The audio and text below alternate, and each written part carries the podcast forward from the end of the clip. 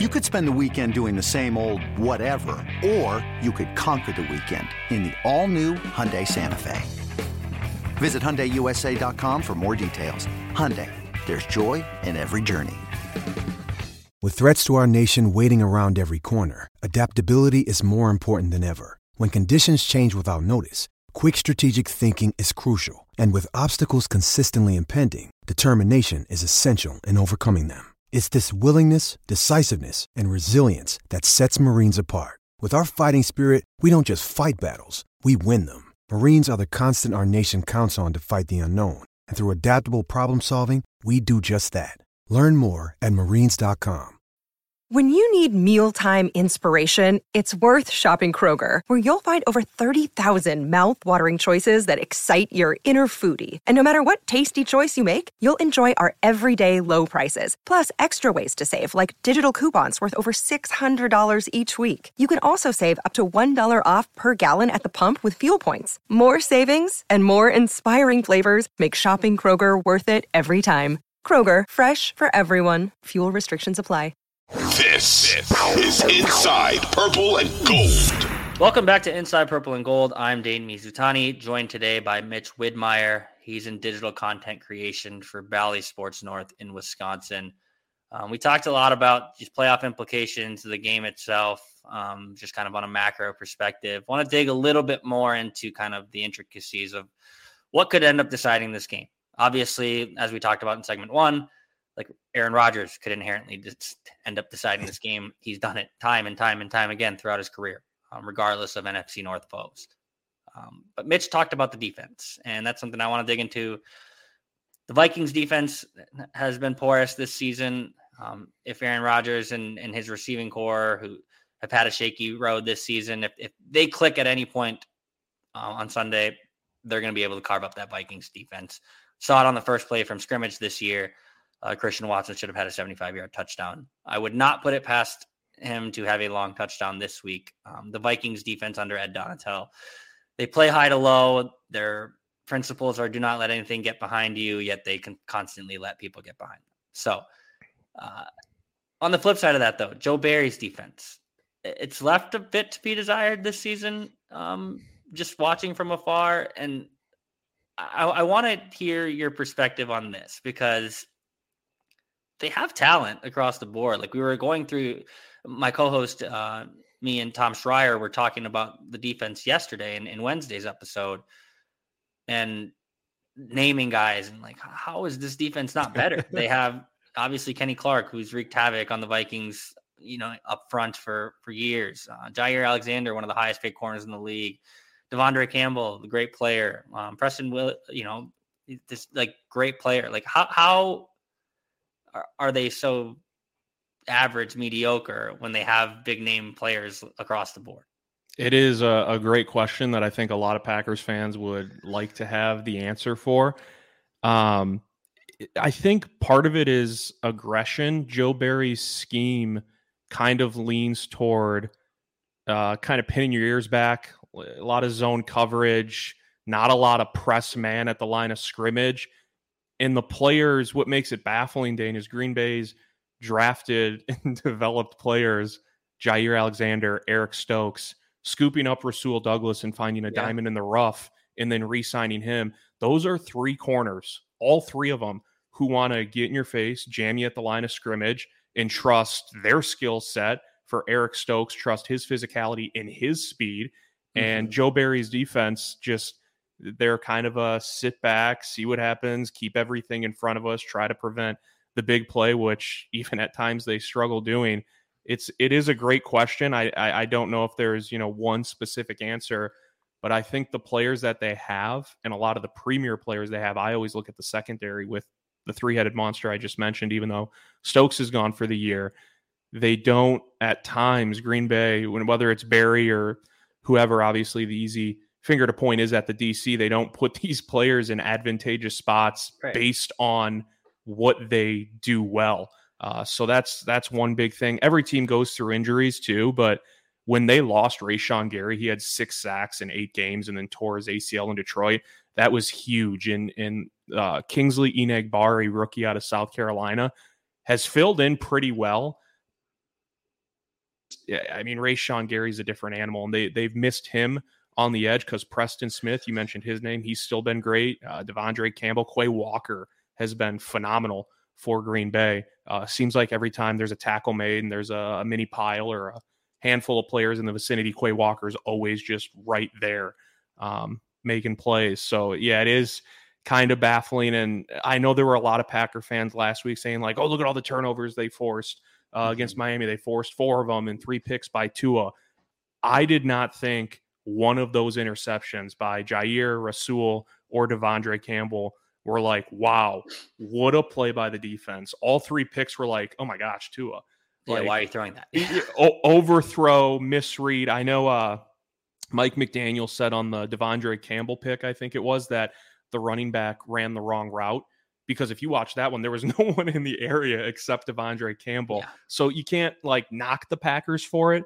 But I do think a lot of people who side with the green and gold are trying to do this thing where it's like, well, hey, the defense is starting to force turnovers. And at least in that game against Miami, it was Miami just shooting itself in the foot over and over and over again. It wasn't the Packers making these like incredibly instinctual plays or Joe Barry having them in spots to, you know, like fool Tua uh, yeah. in the passing game. It was just Tua not having a good game at all. Yeah. And, and as we found out, Tua being maybe probably likely concussed for the second half. Probably didn't yeah. help in, in, some of those decision making throws. You, you mentioned Mitch um, Jaire Alexander, just like the player that he is. Correct me if I'm wrong. He did not shadow Justin Jefferson in Week One, and I think he was pretty upset about that because Justin Jefferson popped off for 184. Um, kind of started this MVP caliber season. He won't win the MVP because quarterbacks win the MVP and quarterbacks only. Um, but if there's a t- player that is most important to his team. Um, Justin Jefferson's right at the top of that list. But Jaire was pretty pissed that he didn't shadow him in week one, correct? Yeah, he mentioned, I don't even want to try to paraphrase because it was all the way back in week one, but he didn't mince his words.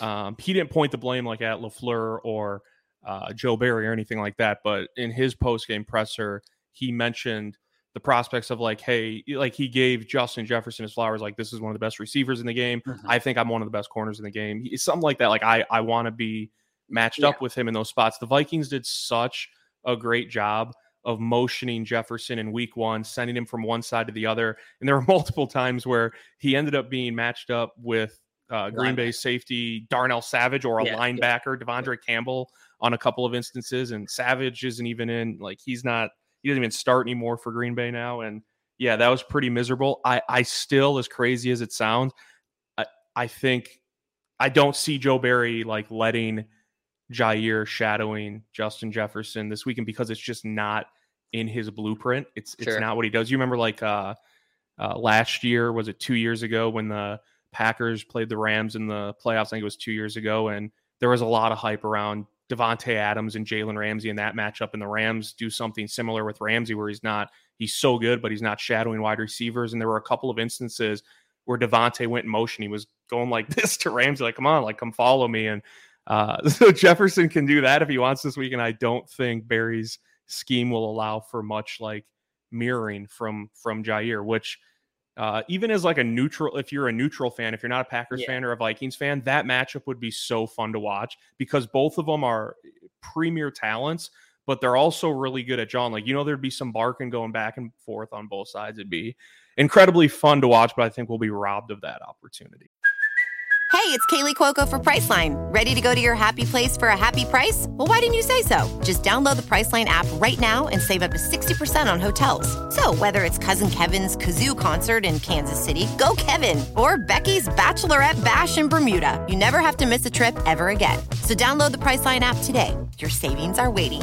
Go to your happy place for a happy price. Go to your happy price, Priceline. Yeah, the interview by Jaire Alexander post game um, on television was world class last oh. week, and, and, you're right. Like both those guys, between that and, and Justin Jefferson, he like jaws in like the most casual way. Like he'll just kind of say things during his weekly press conference that you're like, you're talking shit right now, but like you're doing it in a really cool way that like yeah. doesn't sound like super arrogant. But yeah, you're right. Like I get it. Like I get the scheme is the scheme but man, it would be fun to watch that. Um, it would be fun to watch them go toe to toe, like in America's Game of the Week and on national television on New Year's Day, where everyone's going to just be sitting at home on the couch anyway, probably with a lot on the line too. Exactly. yeah. So it would be cool to watch that. I doesn't sound like we're going to get it. Um, and I, I think the most effective way to stop Justin Jefferson would be to probably throw Jaire Alexander on him and just say stick with him. Um, another effective way is just to blow up the, the interior line of the Minnesota Vikings, which has struggled at times this year. Um, Kenny Clark's made a living kind of just wrecking the center and the guards around that. So if you kind of cut the head of the snake off eh, Kirk Cousins and, and don't allow him to throw the ball at Justin Jefferson, might be a way to stop him, but no one has really figured out a, a, true way to stop that guy this season. Um, so I find it hard to believe that that anyone's going to right now. Sans a couple of games here and there where um, he's underperformed. Um, he's been spectacular week in and week out. Mitch, before I let you go, I want to ask about you know offensive side of the ball. Christian Watson kind of coming into his own, Romeo Doubs coming into his own after his injury. Like, is there an X factor this weekend? Like, or is it someone just as simple as like Christian Watson? Like, is there an X factor on the side of the ball for the Packers that we might not be thinking about in Minnesota that you're like, be careful, this guy could get you? Or is it just what you see is what you get? And if if Rodgers and, and his young receivers and that two headed monster in the backfield perform, um, that's going to be enough. I think if Watson doesn't play, it's Christian Watson being the X factor because he's out. Sure. Um, didn't practice on Wednesday, had the hip injury, left the game against Miami, didn't play in the second half. Um, there was a the camera picked him up on the sideline telling a teammate like uh, they said I'm done for the day, and he didn't have his helmet and found out he had the hip injury. So I, if he plays, he just opens up Dane so much of the passing game. Sure. Like I, the Packers passing game has been so up and down this year, which is crazy to say because you know Roger, you're having one back-to-back MVPs, but you lose Davante Adams, you lose Marquez Valdes-Scantling. It's going to take some sort of hit, and you try to refill that with uh, rookies like Doubs and Watson. It's just going to take time. But Watson was in and out of the lineup so much early on in the year, and um, I'm sure you knew this, but entering the Rams game a couple weeks ago, Doubs and Watson had played 52 snaps together on the field, which is just like it's so agitating if you're a Packers fan because you've seen the flashes and the promise right. with Doubs. And Watson had that stretch of eight touchdowns, seven receiving, one rushing in a four game stretch when he was finally back on the field. So um, I know it's kind of the the cop out answer, but if Watson wasn't to play, I think it just it closes up so much that Green Bay can do because you've seen defenses just pay him so much more attention and uh, garner so many more eyeballs towards him. Um, once he broke out in that four game stretch, it opens up opportunities for other guys in the passing game and even the running game for Green Bay. Um, I, I truly think like they need Watson to play in this game. Otherwise, the offense kind of at times can become a, a shell of itself. Mm-hmm. Identity wise, though, in this game, Green Bay has all the makings of a team that should be like 55 45 run pass. But when you have Aaron Rodgers, it's almost impossible to try to convince anyone that that should be the case, even when you have young talent uh, on the perimeter. Uh, I if you like Aaron Jones hardly touched the ball last week. AJ Dillon did did all right, um, but like Rodgers threw it 38 times. I think they had 24 runs mm-hmm. uh, against Miami, and that was a game that they had to claw back a little bit, uh, trailing by double digits in the first half. But then in the second half, it was close again, and they just kept uh, airing it out for the most part. I, I think if they can find a, a, running game identity these last two weeks, stick with it. Uh, it'll pay dividends because they are a good running football team and they have two really formidable backs. Um, so long way around it. The X factor to me, yeah, probably is Christian Watson, but more so if he doesn't play because then I think the offense will will struggle for sure. A lot on the line this weekend in Green Bay at Lambeau Field. Um, meaningful football in January, as, as Aaron Rodgers said. The Packers won all their meaningful games in December. Now they have to win all their meaningful games in January. on the flip side of that, the Vikings basically trying to end the Packers season um, in week 17.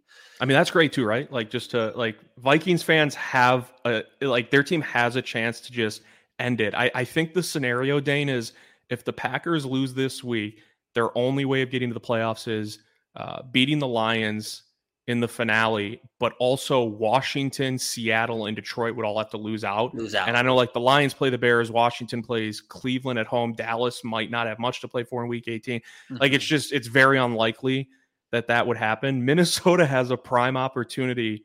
Um, I'm going to throw one your way if you don't mind before we Yeah. get going. To me, it would be a successful season for the Vikings if they they've won the North.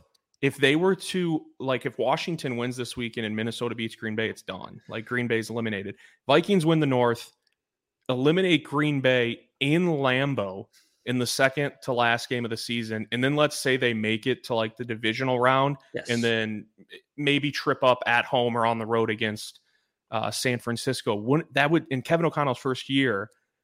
I, I know uh, like every fan base, when you get a ticket to the dance, you want to win it all, but that would be a successful season. No, like everything, even like Justin Jefferson accomplished, you win the North handedly. And then the cherry on top to me would be if you can get a playoff win. And I know fans want more, and that's fine. And the Vikings but I think if if you remove yourself like a month after the season ends and you look back and you're like, won the division, had some success in the playoffs, and most importantly, we took down Aaron Rodgers in Green Bay and Lambeau Field. That that would be considered a success, or am I crazy for saying that? Hundred percent, yes. Yeah. Um, I think if you can knock the Packers out of the playoffs, um, that's already like they talk about like checking boxes, right? Yeah. Winning the North, that's checking a box. I don't think knocking the Packers out of the playoffs in Lambeau Field was a box, but they'll certainly check that one. They would Yeah, love to yeah. check it.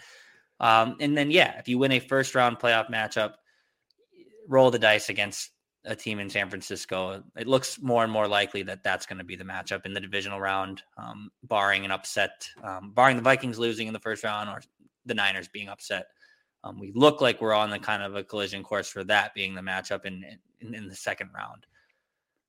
If you win, yes, if you can knock Aaron Rodgers and the Packers out of the playoffs, if you win a playoff game and you end up losing the divisional round, fans will be disappointed. But as a whole, I think once the the hurt of of losing in the playoffs prematurely goes away, you can look back on this season as like that was a pretty damn good season.